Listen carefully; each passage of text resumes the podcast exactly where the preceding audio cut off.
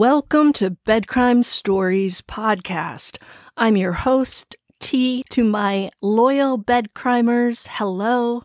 To anyone who's new here, thank you for checking me out. Do me a favor, please hit that like button. It's a free way you can help me. Now let's dig in.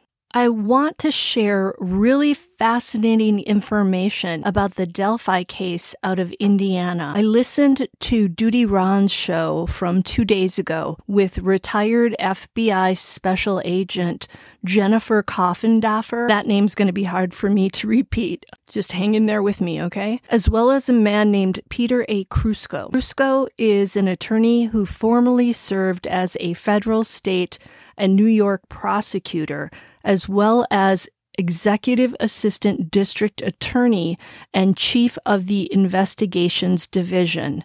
The discussion centered around why the original judge in the case against suspect Richard Allen may have recused himself and why the court documents in the case are currently sealed. Allow me to break it all down for you. Let's start with why Judge Benjamin Diener, who resides over the small Carroll County Courthouse, in Delphi may have recused himself. We already know that Judge Diener expressed that he doesn't have the skilled manpower that he would need to deal with this case, which has garnered worldwide attention. Diener also expressed that he felt he, his staff, and his family did not feel safe and are not safe as a result of being attached to the Delphi case, and specifically the case against suspect Richard Allen.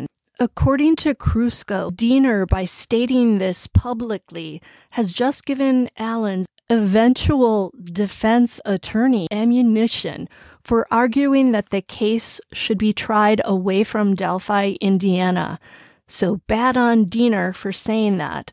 Prosecutor Nick McLeland is going to want to see Allen's case tried in Delphi. This is because his offices are in Delphi, his staff is in Delphi, his family and home are probably in Delphi also. If the case gets moved to another location, it will be harder for the prosecutor to arrange for any witnesses to testify.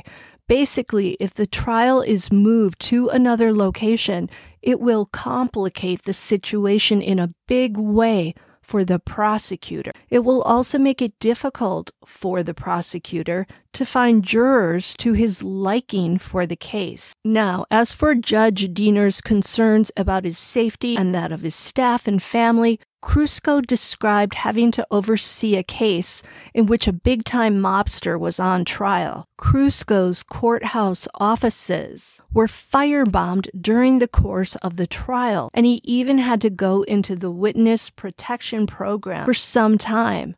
So, yes, judges on high profile, emotionally fraught cases can definitely be in danger as a result of overseeing those cases. Crusco's story definitely drives home the dangers judges and prosecutors can find themselves facing in cases like the Delphi case.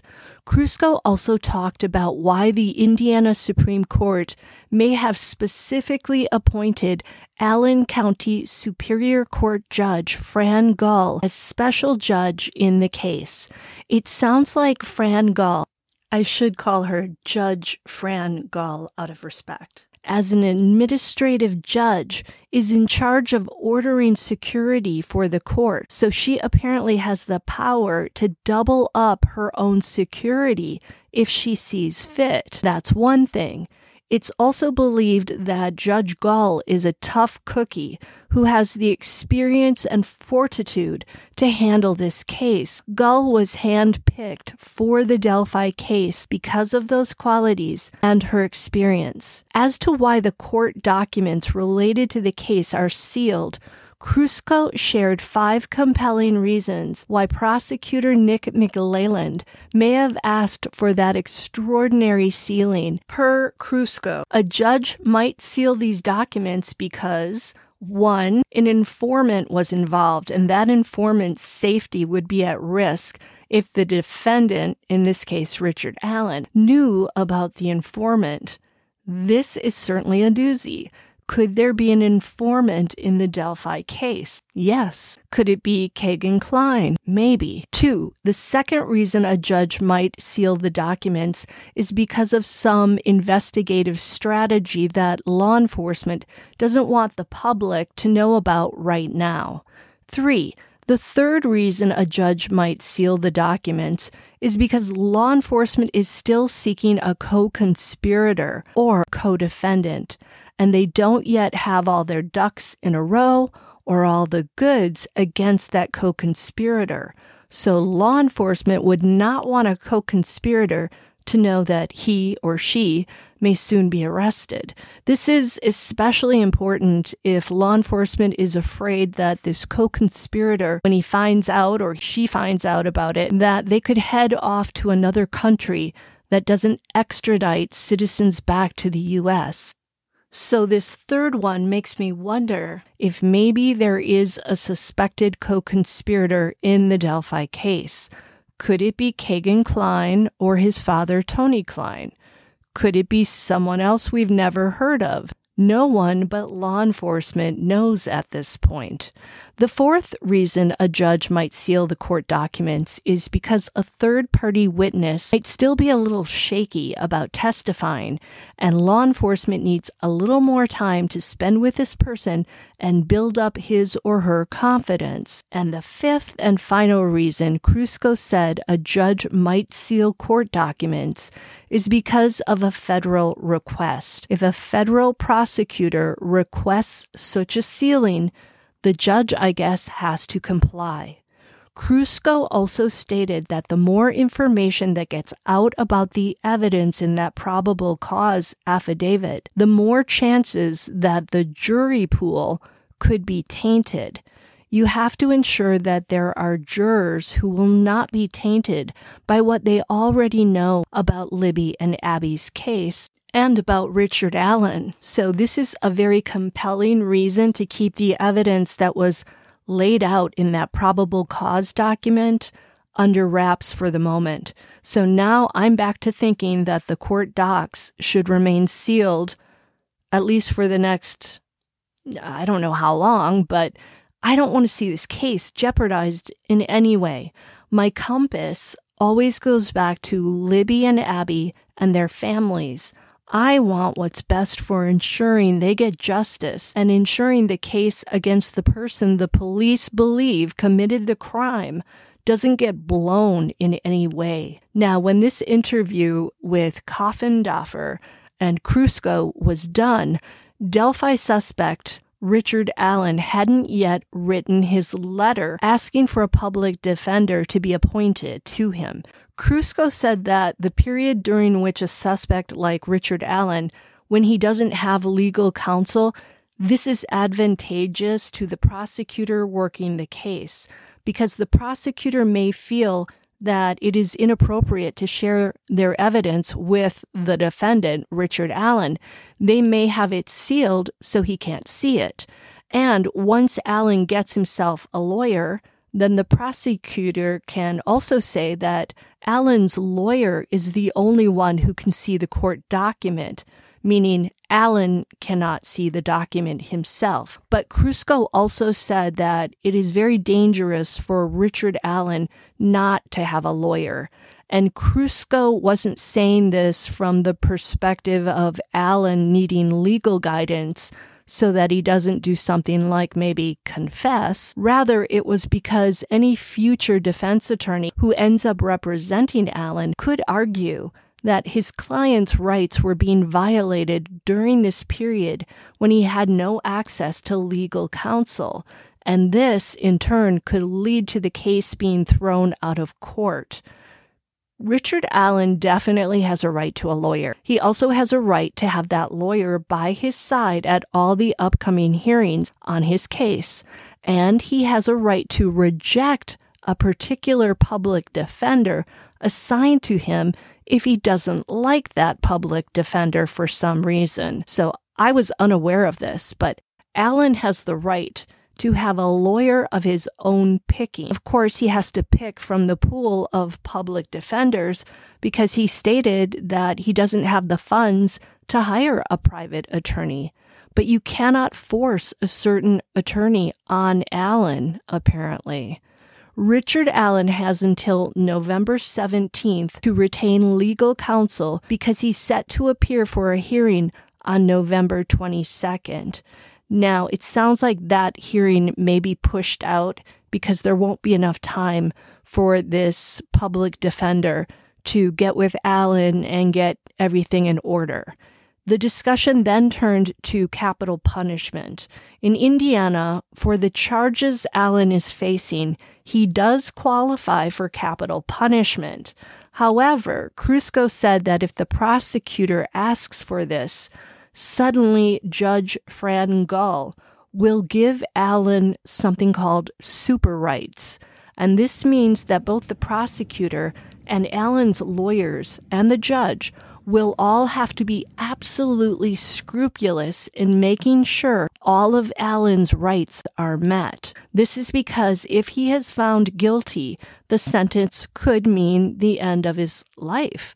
So capital punishment cases present a lot more work apparently for the attorneys. Now you would think they would always be scrupulous in making sure that a defendant's rights are met but apparently this is not the case. Per Crusco, it will take a lot to get Richard Allen tried for capital punishment, even though this case and Libby and Abby's deaths definitely warrant such an extreme punishment.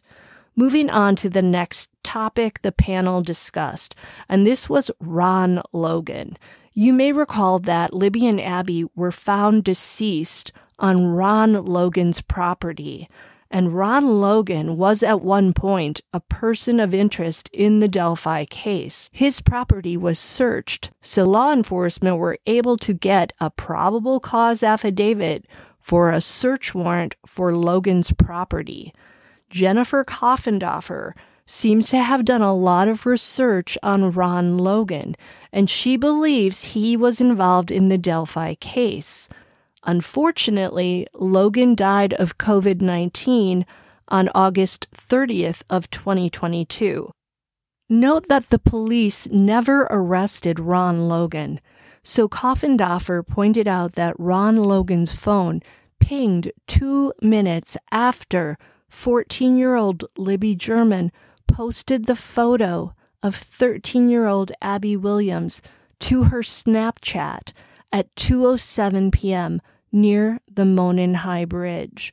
So Ron Logan's phone pinged at 2:09 p.m. near the Monon High Bridge. And Coffindaffer said that the ping was not at Logan's house.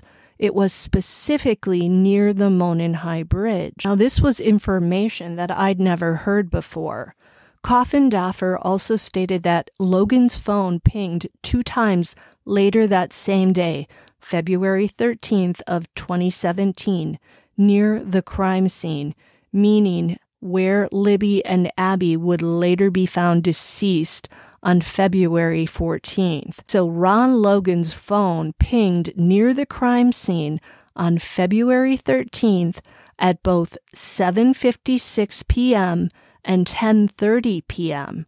According to Jennifer Coffindaffer, this information came straight out of the probable cause warrant to search Ron Logan's property that was accidentally leaked to the public due to some sort of clerical error. She also said that it is her belief that Ron Logan was never charged in connection to the crime because of his age. Note that Logan was 77 years old when Libby and Abby died. Coffindaffer, Duty Ron, and a lady who goes by Sleuthy also chatted about the unknown fibers that were found at the crime scene. Richard Allen and his wife had or have, I don't know how many they have right now, but they had two cats. Many people, including Sleuthy, think that perhaps those fibers may be cat hair that was linked to Richard Allen's house and or clothing. Note that during the Indiana State Police's press conference announcing Richard Allen's arrest, Superintendent Doug Carter thanked the scientists within the laboratory division of the Indiana State Police. In fact, Carter thanked the labs a second time as well. This strengthens the speculation that some sort of connection was made between evidence found at the crime scene and Richard Allen. So that's my sum up of Duty Ron's really fascinating one hour and 40 minute episode. And I'll leave a link to that video in the description. Until the next time on Bed Crime Stories,